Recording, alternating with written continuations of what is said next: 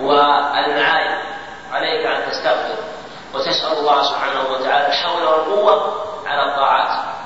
فإذا كان كما قلنا ما وقع أمرا محرما فالواجب عليك التوبة والاستغفار. لا تلوم ذلك الوقت وذلك الزمان الذي سبب لك هذا الشر وهذه الذنب وهذا الذنب. أما إذا كان مصيبة وقعت بك فهو نوع تسخط للمقدور.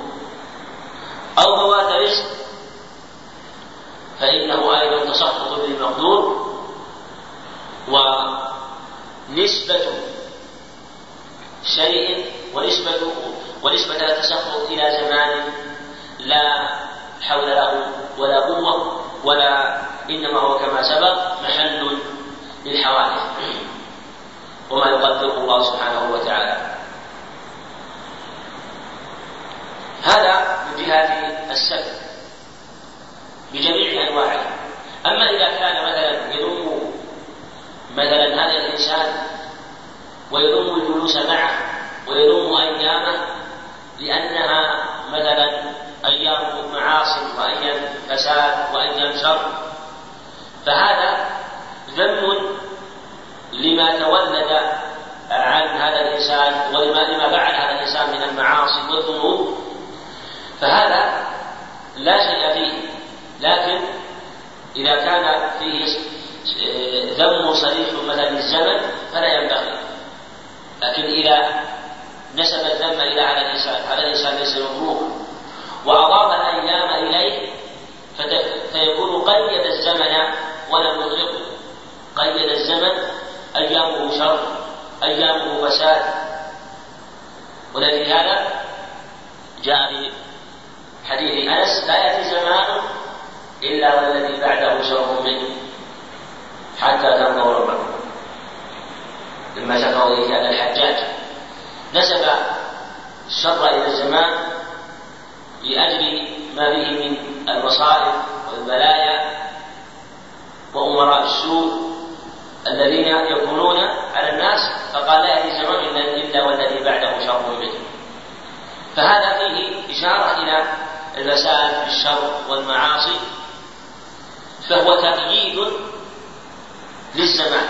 أما إذا أطلق السب أوهم تنقص الدهر وسب الدهر وعيب الدهر فالإطلاق غير التقي فالإطلاق غير التقي لا تسبوا الدهر فإن الله هو الدهر.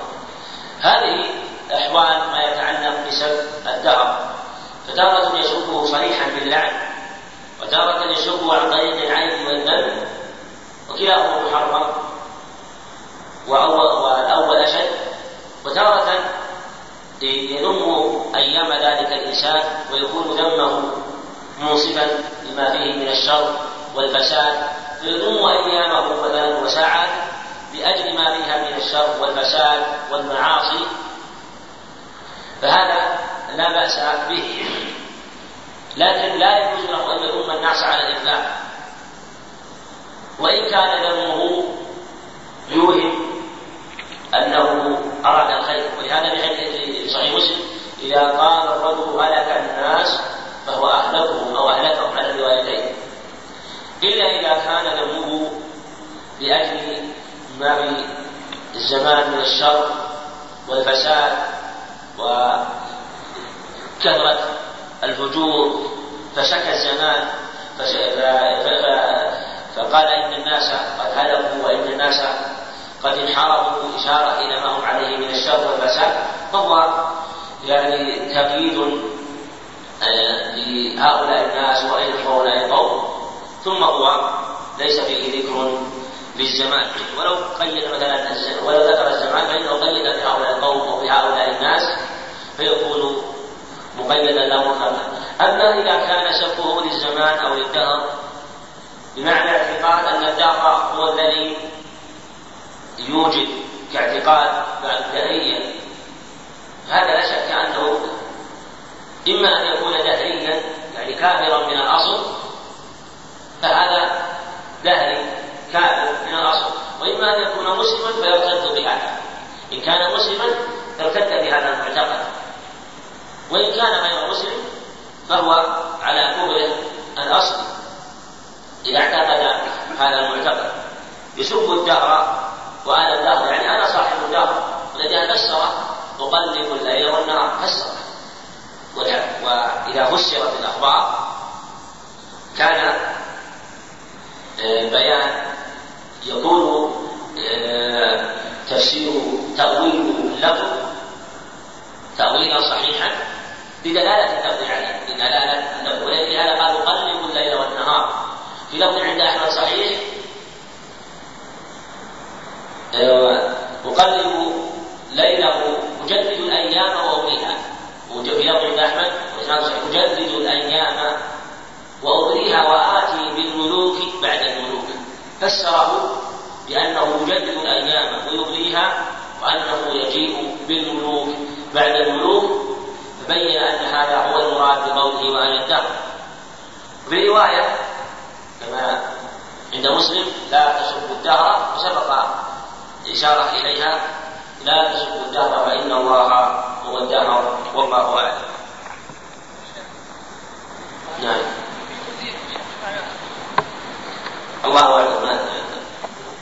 لكن يظهر الله أعلم يعني قد ما عندي علم.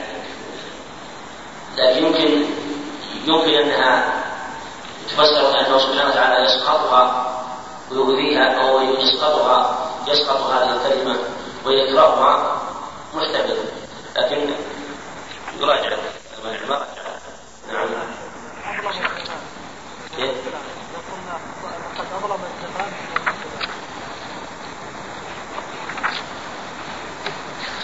نعم الظاهر لا يجوز يعني الظاهر نوع تسخر نوع تسخر يعني ل أو نوع سب لأن لأن لأن الظلمة والضلال كلها ألفاظ تدل على السب والشتم فلا يجوز أن يقال أظلم الزمان أو أظلم اليوم أو ما أشبه ذلك في وقت فلان. نعم لأن في نسبة نسبة تسخر لهذا الزمن ولهذا اليوم. نعم.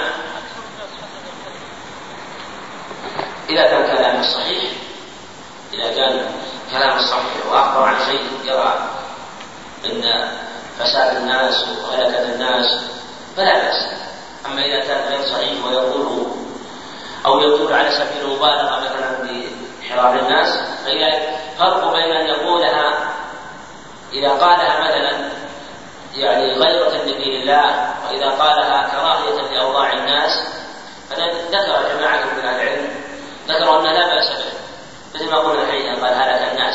إذا قالها على سبيل مع أنه آه، لا يحكم الناس جميعا قد يهلك بعضهم وقوع المعاصي والفساد لكن إذا قال على سبيل التسخط أراد المبالغة في هذا.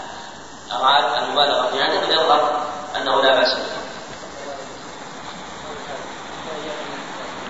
هذا لا بأس إذا وصف الزمان بالشدة.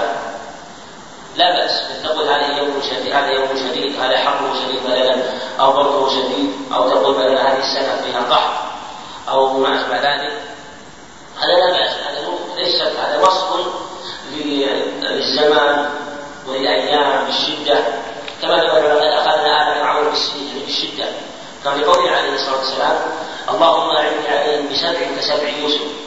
يعني سبع شديدة فيها قحط وقلة المطر فهذا لا بأس وصف بالشدة وقلة المؤونة وتشغل إقامة الطغاة ونحوه. هذا الباب كالأبواب التي ذكر المصنف رحمه الله في بيان الألفاظ الممنوعة التي تقدح بالتوحيد. وقد تكون من الشرك الأصغر وقد تكون من الشرك الأكبر بحسب نية قائلها. والشرع كما سبق سد الذرائع والأبواب التي تبطل التوحيد بالكلية أو تقدح به أو تنقص ثوابه وكل ما كان وسيلة إلى ذلك فإنه جاءت النصوص بمنعه وتحريمه. ولما كان الإنسان مقامه مقام العبودية لله سبحانه وتعالى ومقام الخضوع له سبحانه وتعالى كان الواجب عليه أن لا يرضع نفسه لا بوصف ولا بغيره. لأنه معرض إلى أن يفسد قلبه وعمله خاصة إذا أحب ذلك وارتد له وجعل الناس يثنون عليه بهذا الوصف أو بهذا الاسم. وإذا كان الوصف وصفا كبيرا ووصفا عظيما فإن الإنسان في الغالب تستدرجه نفسه إلى طلب مقام أكبر وأعلى ويظن أن مقامه فوق مقام هؤلاء الناس وفوق مقام هؤلاء القوم الذين هو كبيرهم أو حاكمهم أو أميرهم أو قاضيهم. فلأجل هذا جاءت النصوص بسد الأبواب التي تكون وسيلة إلى مثل هذه الأمور المفسدة للقلب وقد تفسد التوحيد بالكلية. ولهذا ذكر المصنف رحمه الله هذا الباب باب التسمي بقاضي القضاة ونحن. المعنى أنه لا يجوز. أنه لا يجوز. والمصنف رحمه الله ذكر قاضي القضاة لأنه في معنى ما جاء في ما جاء في معنى ما جاء به الحديث. وأن كل ما كان بهذا المعنى فإنه لا يجوز. باب التسمي بقاضي القضاة ونحوه مثل حاكم الحكام وأيضا قاضي القضاة كما لا تصنف أو أقضى القضاة بصيغة التفضيل أقضى القضاة أو ما أشبه ذلك من الألفاظ التي تدل على هذا المعنى. ثم ذكر رحمه الله الصحيح عن أبي هريرة عن النبي صلى الله عليه وسلم قال إن اخنع اسم عند الله. رجل تسمى ملك الأملاك لا مالك إلا الله اخنع معناه اوضع كما هنا ولأجل هذا في اللفظ الآخر قال إن أغيض إن أغيض اسم عند الله. رجل تسمى ملك الأملاك لا مالك إلا الله. وفي هذا تحريم التسمي بملك الأملاك وأن هذا وصف له سبحانه وتعالى. وأنه لا يجوز للإنسان أن يسمى بهذا الاسم مهما كان منصبه. فهذا وصف غير لائق بالإنسان فإنه قد يؤدي به الأمر إلى أن يدعي أمرا ليس له إذا دعي بهذا الاسم الله أو نودي بهذا الاسم فقد يدعي ويظن أن له مقاما ومكانة ليست له ليست لغيره. يظن أن حكمه لا يعارض وأن قضاءه لا يعارض والنفس ضعيفة. فلهذا جاء الشرط بتحريم هذه الألفاظ. إن نخلع اسمي عند الله إنه يعرض يوم القيامة. رجل تسمى ملك الأملاك لا مالك إلا الله. بين العلة أنه لا مالك إلا هو سبحانه وتعالى. له الملك المطلق أما الإنسان فملكه مقيد وخاص مهما عظم ومهما كان كبيرا ومهما كان ملكه من السعة والكبر ومهما دخلت تحته من الولايات والمدن والبلاد فإنه ملك ضعيف. وملك مقيد تعتريه بلايا قبل حصوله وتعتريه بلايا بعد حصوله ثم بعد ذلك نهايته الموت وتعتريه النواقص والمصائب التي لا آه، تيسر له أمر هذا الملك مهما عظمت قوته وشوكته وهيبته. وهكذا من كان قاضيا مهما كان منصبه في القضاء ومنصبه في ولاية القضاء وإن كان عاما على هذه البلاد أو على هذه الديار. فإنه يعتريه من الخطأ والغلط ما يعتري غيره ويعتريه من النقص ما يعتري غيره. ف يظهر له يظهر يظهر له شيء ويعلم شيء ويخفى عليه أشياء ويقضي في هذه القضية ولا يستطيع القضاء في غيرها فلهذا كانت هذه كان كانت هذه الاوصاف مسبوقة بأشياء تجعلها قاصرة وتقارنها أشياء تجعلها قاصرة. ثم بعد ذلك نهاية الموت ليس قضاؤه على الإطلاق وليس ملكه على الإطلاق. أما الملك التام التصرف بالفعل والقول التصرف التام بالفعل. والتصرف التام بالقول الذي لا يعتري نقص قبله ولا نقص بعده ولا نقص يقارنه في أي حال من الأحوال لا في قوله ولا فعله. هو الله سبحانه وتعالى. له الملك كله وله الحمد كله وله الكبرياء وله العزة وجميع أوصاف الجلال وجميع أوصاف الجمال له سبحانه وتعالى.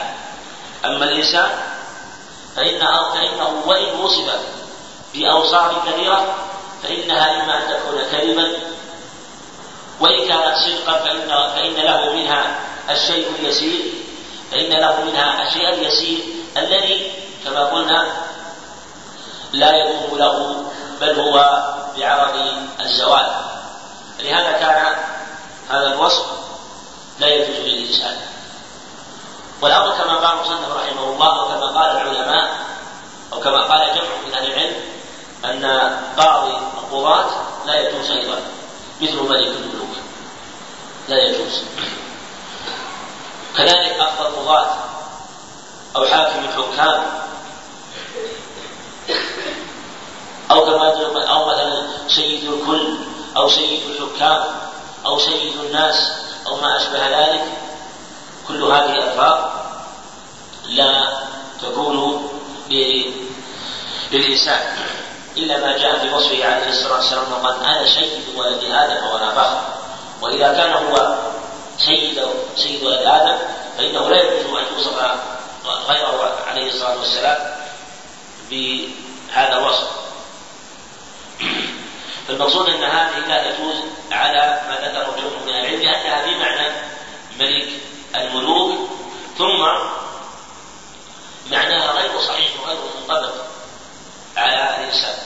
ثم اظهر أيضا انها لا تجوز مطلقة أو مقيدة أيضا لأن إذا قلنا إن قاضي القراءة لا يجوز للمعنى الموجود المعنى لما أشير إليه من المعنى فإن هذا لا يحسن بل لا يجوز وصف الإنسان سواء كان وصفه بأفضل القضاة أو قاضي القضاة أو حاكم الحكام سواء كان مقيدا أم مطلقا.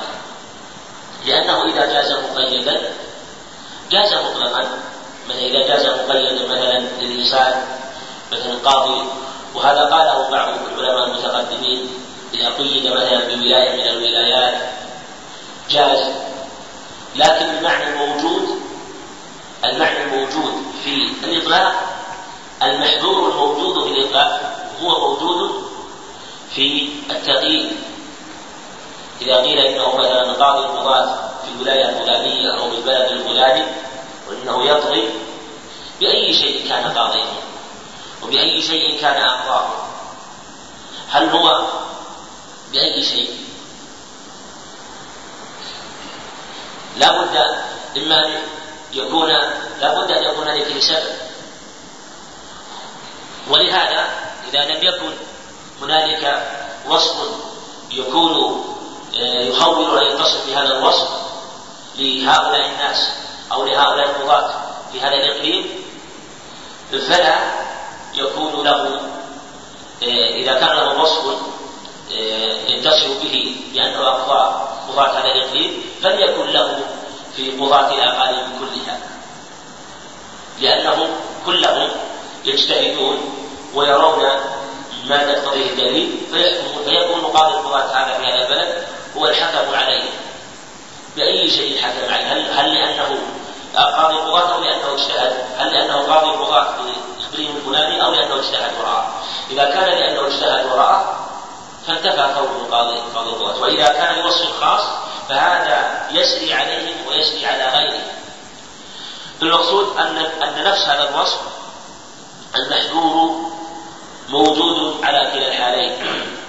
وقد قال بعض العلماء وذكر ابن كثير رحمه الله أن بعض أمراء الدولة السلجوقية آه، تسمى بهذا الاسم أو طلب أن يسمى طلب من خليفة ذلك الزواج يسميه بهذا الاسم وأنه تسمى بهذا الاسم وأن الناس وأن الخطباء خطبوا له على المنابر بهذا الاسم. قال قاضي القضاة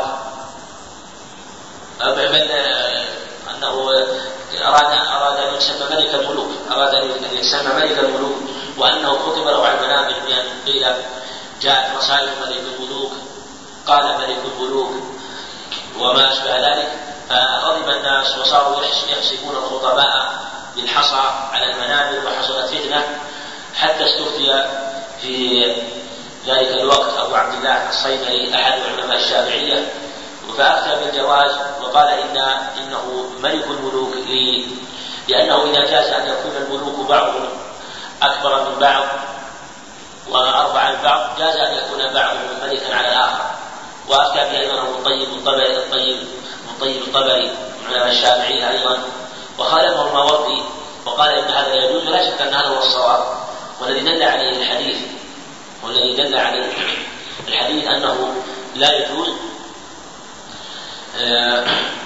لكن لا شك انها أن أن ملك الملك لا تجوز ما في إشكال. وهذا هو ظاهر الحديث. وقاضي القضاة أيضا على الأظهر. وقاضي القضاة أيضا على الأظهر. وسفيان بن عيينة هنا قال مثل شاهان شاهان شاه شاهان هذا معناه آه، آه، الملوك. جمع. وشاه ملك. وعادة العجب تقديم مضاف إليه على المضاف. فيقدمونه فعندك شاهان هذا جمع وشاه مفرد. المعنى ملك الملوك. المعنى ملك الملوك. فأراد رحمه الله أن يبين أن يبين أن هذا اللفظ ليس خاصا بهذه اللفظ بل بأي تسمية حصلت. بأي تسمية حصلت وبأي لفظ أدى هذا المعنى المنهي عنه فإنه لا يجوز وأنه ليس خاصا بهذا اللفظ بل هو عليه الصلاة والسلام أشار إلى هذا وما كان في معناه فإنه لا يجوز والله أعلم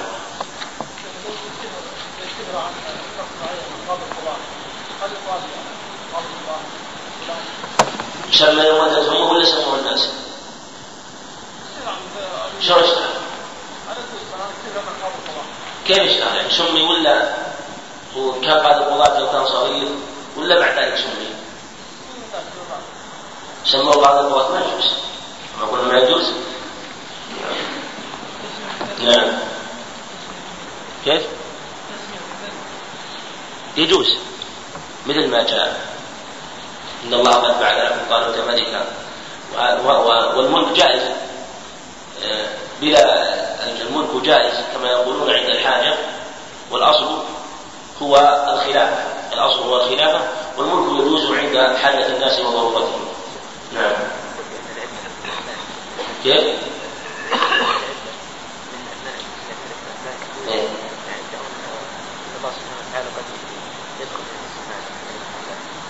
كيف؟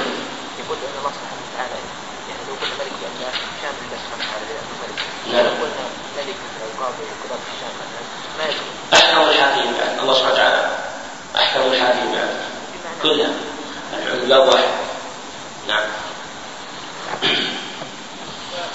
نعم.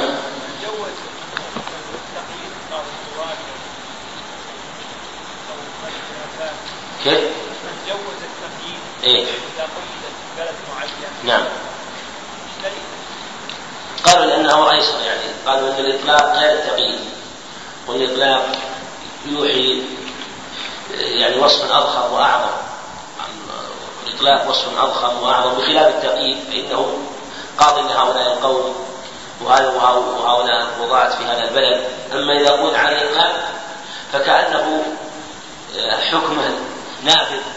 أما إذا قيل لهذا البلد فقد لا يكون فيخالفه مثلا قضاة آخرون ولا يوافقونه ولا يكون قاضيا لهم. فيكون هذا قال فرق بين الباب والتقييد. رحمه الله ذكر هذا الباب وهو احترام أسماء الله سبحانه وتعالى. وذكر قبله باب التسمي بقاضي القضاة ونحوه. وهذان البابان متناسبان فيما يتعلق بالتسمي وما يجوز وما لا يجوز التسمي به. فأشار فكأنه يشير إلى أن ما يتسمى به غير محدود وأن ما لا يتسمى به محدود معدود جاءت النصوص به وما سواه فإنه يتسمى به فالممنوع محدود منضوط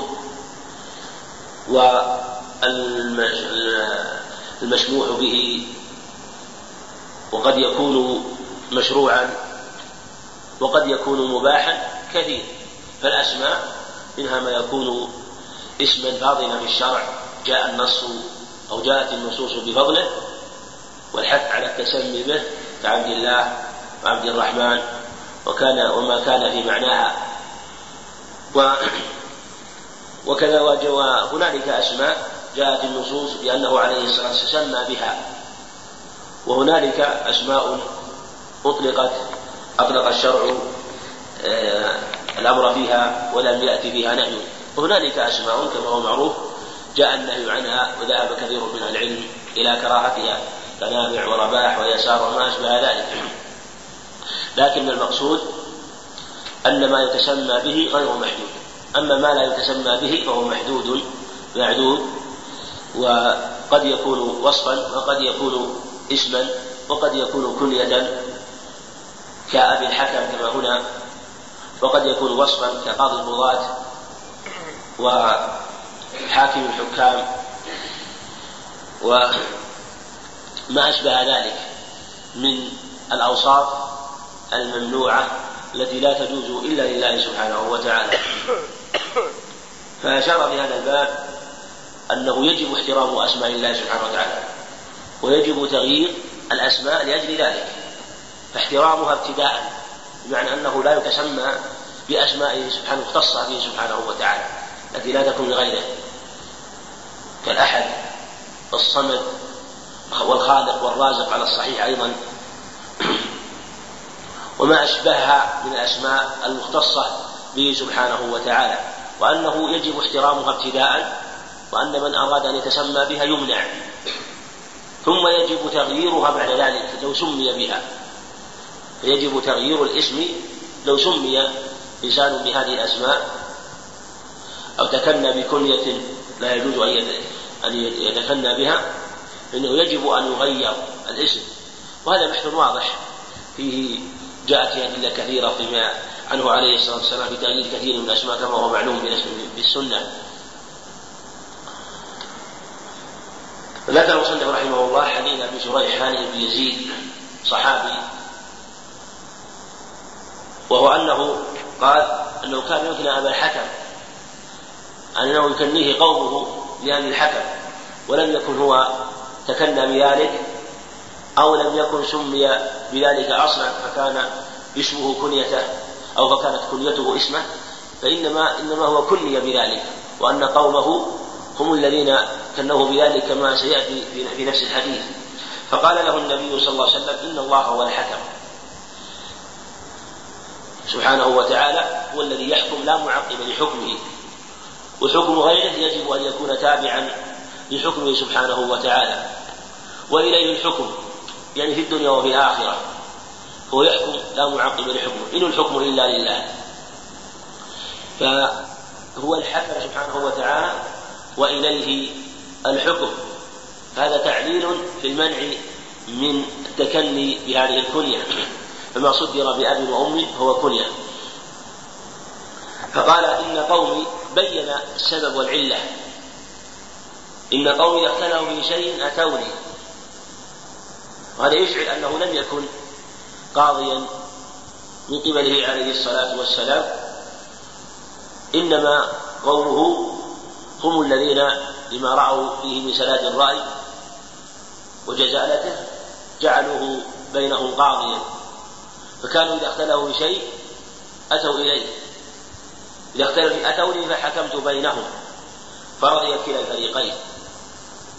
وهذا يدل على أنه يتحرى العدل بين قومه وأنه رضي به كلا الخصمين. وفيه ما أشار ما ذهب إليه بعض أهل العلم أن الخصمين إذا حكم رجلا فرضي به لزم كلا الخصمين الحكم.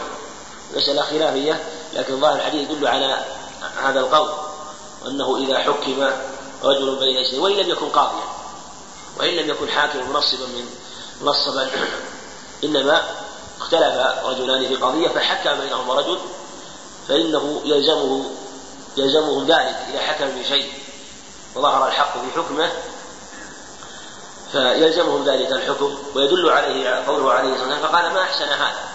أقره على هذا عليه الصلاة والسلام. فما لك من الولد؟ فيه أنه عليه الصلاة والسلام أراد أن يبدل اسما ممنوعا وأن أو كنية ممنوعة وأن يكنيه بغيرها. فمنع شيئا وأعطاه شيئا آخر أو كناه بشيء آخر. قلت شريح ومسلم وعبد الله. قال فمن أكبرهم. في هذا إشارة إلى أن الواو لا تقضي الترتيب كما ذهب إليه كثير من أهل العلم. ولهذا لو كانت تقضي الترتيب لكان اكتفى بقوله شريح لأنه يكون شريح والأول وهو هو الأكبر. فلما أنه سأله قال من أكبرهم؟ دل على أن لا تقضي الترتيب. قلت شريح. قال فأنت أبو شريح. رواه أبو داود وغيره. رواه النسائي أيضا. وفي لفظ عند النسائي أنه دعا له ولولده. وقد رواه أبو داود بإسناد صحيح. وكذلك رواه من طريق والنسائي من نفس الطريق أيضا. وهو حديث صحيح. وفيه ما أشار إليه المصنف رحمه الله إلى الشق الثاني من الترجمة وهو تغيير الاسم لأجل ذلك. تغيير الاسم لأجل ذلك. وفي هذا دلالة على أن الشق الأول من الترجمة من باب أولى في قوله باب احترام أسماء الله. إذا كان الاسم يغير يغير فاحترامها ابتداء وعدم التسمي بها من باب أولى وهذا واضح. فالترجمة فالحديث دليل لشق الترجمة الثانية وتغيير الاسم لأجل ذلك. تغيير الاسم لأجل ذلك. وفيه أنه إذا أريد أن يسمى به ابتداء فإنه يمنع إذا كان من الأسماء التي هي مختصة به سبحانه وتعالى ولا يسمى به به أصلا. وفي هذا الحديث أيضا أنه منعه من التكني بأبي الحكم. وهذا قد يشكل حينما قال إن الله هو الحكم وإليه الحكم. ويقال إنه عليه الصلاة والسلام آه، إن الحكم موجود في الصحابة من من اسمه الحكم. وهم كثيرون يتجاوزون العشرين قد يكون بعضهم ثلاث صحبة وقد يكون بعضهم ثلاث صحبة لكن المقصود أن عددا منهم هو بهذا الاسم منهم الحكم بن حزن الكلفي وهو صحابي له آه، أحاديث منها عند أبي داود وغيره. و ولكن يظهر والله أعلم أن الذي نهي عنه هو التكني بأبي الحكم لا الحكم. أن المنهي عنه ما دل عليه الحديث وهو التكني بأبي الحكم. التكني بأبي الحكم وأن التكني أمر أعلى وأرفع من من التسمي من التسمي بدون أن يكون كنية. ولأجل هذا من أراد يعني أن يكرم رجلا ناداه بكنيته بأبي يا أبا فلان يا أبا فلان ولم يناده باسمه. فإن المنادات بالكنية أرفع وأعلى من من المنادات بالاسم فقد يفهم من هذا والله أعلم أن المنهي عنه هو التكني وأن يكون يسمى أن يسمى أن يسمى بأبي الحكم وينادى بأبي الحكم لأنه كأن فيه علوا على الحكم وإحاطة بالحكم وأنه لكونه أبا للحكم هم ولأجل هذا هم لم ينادوه بأبي الحكم لكونه لكون الحكم ولدا لا لكونه يحكم بينهم. ويمكن والله أعلم أن تكون العلة أنهم فهموا أن هذا الرجل بقوته قوة رأيه وجزالته وإصابته كثيرا كأنه أحاط بالحكم ومعرفة طرق الحكم فلأجل هذا كأنه على عليه. وهذا وصف لا يكون إلا لله سبحانه وتعالى. أما غيره فقد يكون حكمه صوابا وقد يكون حكمه خطأ. ويمكن أن يكون من باب سد الباب لأجل أن يقع فيه شيء أن يقع من قومه شيء من الغلو فيه باعتقاد شيء فيه بكونه آه، يصيب ولا يخطئ. فسد الباب عليه الصلاة والسلام لأجل آه، من باب سد الذرائع. من باب سد الذرائع التي آه، تكون غلوا في شخص بأمر لا يجوز. والأقرب المعنى الأول وأنا ما رأيت من أشار إلى مسألة الحكم من الشراح ومسألة الحكم والتسمي بها. لكن الظاهر مما جاء عنه عليه الصلاة والسلام هو, التسمي هو جواز التسمي بهذا. ويدل عليه أمور منها أولا أنه عليه الصلاة والسلام سمى بذلك كثيرا أو أو في الصحابة من هو اسمه الحكم. وفي وقد صح عنه عليه الصلاة والسلام أنه قال إذا حكم الحاكم فسماه حاكما أو وصفه ووصف الإنسان بكونه حاكما يشير إلى أنه لا بأس أن يسمى بهذا الاسم. ويدل على أيضا ما صح عنه عليه الصلاة والسلام قال ينزل فيكم ابن مريم حكما عدلا حكما. فوصفه بهذا. وقد جاء في عدة أخبار عند أحمد وغيره أنه عليه الصلاة قال إذا قعد الخصمان بين بين يدي الحكم بين يدي الحكم. هذه أدلة بمعنى تدل على أنه أن النهي مختص بالتكني بالتكني بأبي الحكم لما فيه من المعنى المشار إليه آنفا. والله أعلم. باب ما نزل بشيء ذكر الله أو القرآن أو الرسول. الله عليه وسلم المعنى فقد كفر. أن من نزل بواحد من هؤلاء ثلاثة بذكر الله وهو كلامه أو سبحانه وتعالى أو بالرسول عليه الصلاة والسلام فقد كفر. لأن من هزل بواحد من هذه الأشياء فقد هزل بها كلها جميعا. لأنه يصدق بعضها بعضا. وهذا الباب الذي أشار صلى رحمه الله باب عظيم مهم في باب التوحيد. بل من أهم باب أبواب التوحيد معرفة ما يخرج المسلم من الإسلام وهو الردة وهي مسائلها أو ما ذكر أهل العلم فيها شيء كثير وهي من أهم الأبواب التي ذكر أهل العلم في أبواب الفقه وهو كتاب الردة أو باب المرتد أو حكم المرتد يخصه الفقهاء بباب مستقل يذكرون فيه ما ما يخرج به المسلم من الإسلام.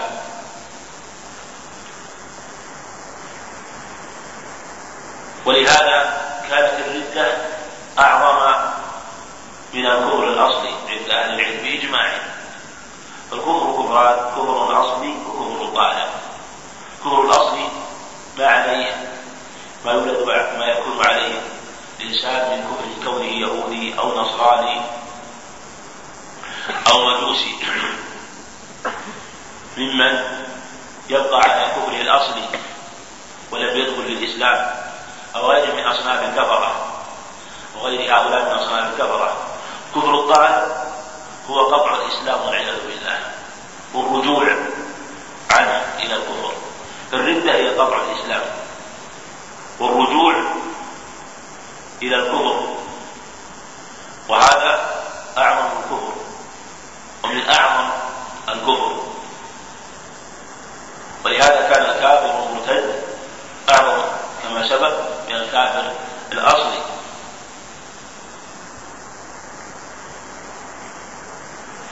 وقد ولهذا تجد للمرتد أحكاما كثيرة لا تكون للكافر الأصلي. وتجد الكافر الأصلي يقر على أشياء والكافر المرتد ما يقر. بل ليس له إلا الإسلام أو السيف على خلاف بعض الأمور. هل يستتاب فيها أو لا يستتاب من سب الله أو سب الرسول عليه الصلاة والسلام. أو بعض أنواع السب التي يقول بعض أهل العلم إن صاحبها وإن تاب لا تقبل توبته يعني في الدنيا. أما فيما بينه وبين الله فامر ذلك إلى الله سبحانه وتعالى. إن كان صادق التوبة فانها تقبل منه لكنه يقتل. المقصود أنه لا يقر ولا يقبل منه إلا الإسلام أو السيف. ممن يقر ممن تقبل منه التوبه من أنواع المرتدين ولهذا المرتد له أحكام كثيرة تتعلق بماله وتتعلق بميراثه الذي يورثه. وتتعلق بإقرار بين المسلمين. أما الكافر الأصلي فإنه يقر على أمواله. يملك أموال يملك فيها التصرف بالبيع والشراء ونكاحه ثابت له. و له العدل والأمان بل وإن كان كافرا حربيا. فإنه إذا دخل بالأمان أمن. أما الكافر المرتد فليس له شيء من هذا بل ليس له عهد ولا أمان. ويضر ولا تحل له زوجته ويحجر عليه ولا يتصرف في ماله. على خلاف هل لو تصرف صح أم لم يصح؟ وإذا مات لا يرث ورثة المسلمون إلى غير ذلك من أحكام تتعلق به فيما يتعلق بأمواله التي اكتسبها حال الردة وأمواله التي اكتسبها قبل الردة. إلى غير ذلك من أحكام كثيرة إذا ذكرها العلم في حق المرتد فيبين يبين لك أن الردة من أخطر الذنوب من أعظمها والمرتد أعظم من الكافر الأصلي بل هو أعظم من الكافر الحربي. الكافر الحربي كما سبق له أمان. وإن كان كافرا حربيا وإن أحد من المسلمين استجاب فأجره حتى يسمع الكلام الله لعله يؤمن. لعله يدخل الإمام في قلبه. ولا يجوز التعرض له إذا أمنه أحد من المسلمين. أما المرتد فهو هدر. ليس له أمان. ولا ليس له عهود ولا مواثيق بينه وبين أهل الإسلام. فأمره خطير. ولهذا تغلظت أحكامه عند أهل العلم. لأنه لما دخل في الإسلام وأظهر وأظهر الإسلام إن كان منافقا يعني إن كان لا يعلم إسلامه. ولما دخل في الإسلام وعرف نور الإسلام و آه، علم أشياء لم يعلمها غيره كانت هذه نعمة عظيمة عليه. فكفرها أعظم من كفر من لم يدخل في الإسلام أصلا. فكان من هذه الجهة أغلظ من الكافر الحق من جميع أصحاب الكفرة. وقد يكون في الكفرة من هو أعظم جرما. وهذا قد أشكل على بعض أهل العلم لأن مثلا نجزم بأن أبا لهب وأن فرعون وأبا جهل وأضرابهم من الكفرة ممن غلظ كفرهم واشتد كفرهم أنهم لا شك أعظم من كثير من أعظم من المرتدين وكثير من المرتدين. لكن هذا أهل العلم حينما يقولون إن المرتد أشد كفرا من الكافر الأصلي. يريدون من حيث من حيث كفره وردته أن جنس المرتد أعظم من قد يكون في أصناف الكفرة من هو أعظم من المرتد لما يقترب بكفره من شدة عداوته وشدة بغضه وشدة حربه للمسلمين. من اشتد كفره واشتدت عداوته واشتد حربه للمسلمين وصار رأسا للكفار فهو أغلظ من المرتد من هذه الجهة. لا من جهة كفره من جهة ما اقترن به من أعمال تزيد على كفره الأصلي التي كان فيها من أعظم الكفار وأشدهم ذنبا. ولهذا أشار مسلم رحمه الله إلى نوع خاص مما يكفر به المسلم إذا قاله. وقد ذكر العلم في هذا الباب أن الكفر والردة تكون بالقول وبالفعل وبالشك وبالاعتقاد بأربعة أمور فقد يكون فقد تكون الردة قولا مثل أن يجحد نبوة نبي من الأنبياء ومثل مثلا أن مثل أن يسب نبيا من الأنبياء أو يسب الدين أو يسب الصحابة كلهم أو يسب أبا بكر وعمر على الصحيح عند أهل العلم أو أنواع ذلك من أنواع الأقوال التي بها يكفر المسلم. وقد يكون فعلا مثل السجود للصنم بل السجود لكل مخلوق على الصحيح عند أهل العلم. وإن لم يكن صنما فهذا كفر. وكذلك لو لطخ القرآن ورماه بالمزبلة مثلا أو وطئه على جهة الاستهانة مثلا أو ما أشبه ذلك. فإن هذا يكون كفرا وكذلك الاعتقاد مثل أن يعتقد نبوة نبي نبوة رجل رجل صالح مثلا بعد نبينا عليه الصلاة والسلام أو يعتقد قدم العالم أو ما أشبه ذلك أمور يكفر بها إذا اعتقدها أو يشك شك في نبوة النبي عليه الصلاة والسلام أو في نبوة نبي ممن جاءت النصوص بنبوته وما أشبه ذلك. فهي قد تكون قولا وقد تكون فعلا وقد تكون شكا وقد تكون اعتقادا. والقول عندنا وعندنا هذه هذه الأمور أربعة يعني تكون اصنافا كثيرة. فالقول لا حصر له. يرتد بأشياء كثيرة. والفعل كذلك. والنطق والشك والاعتقاد كذلك. فالقول مثلا قد يكون اعتقادا أيضا. وقد يكون عنادا وقد يكون استهزاء. عندنا القول قد يكون كفره بالقول اعتقادا. وقد يكون كفره بالقول عنادا. وقد يكون كفره بالقول استهزاء. فمثلا من مثلا من استهزأ بالله أو بالرسول عليه والسلام أو بالقرآن أو بنبي من الأنبياء كفر باستهزاء هذا بهذا القول. فإن كان يعتقد ذلك فهو كفر بالاستهزاء وكفر بالاعتقاد. ولو أن إنسان أظهر الكفر وقاله عنادا لم يعتقده إنما عانى وكابر مجرد كبر بذلك.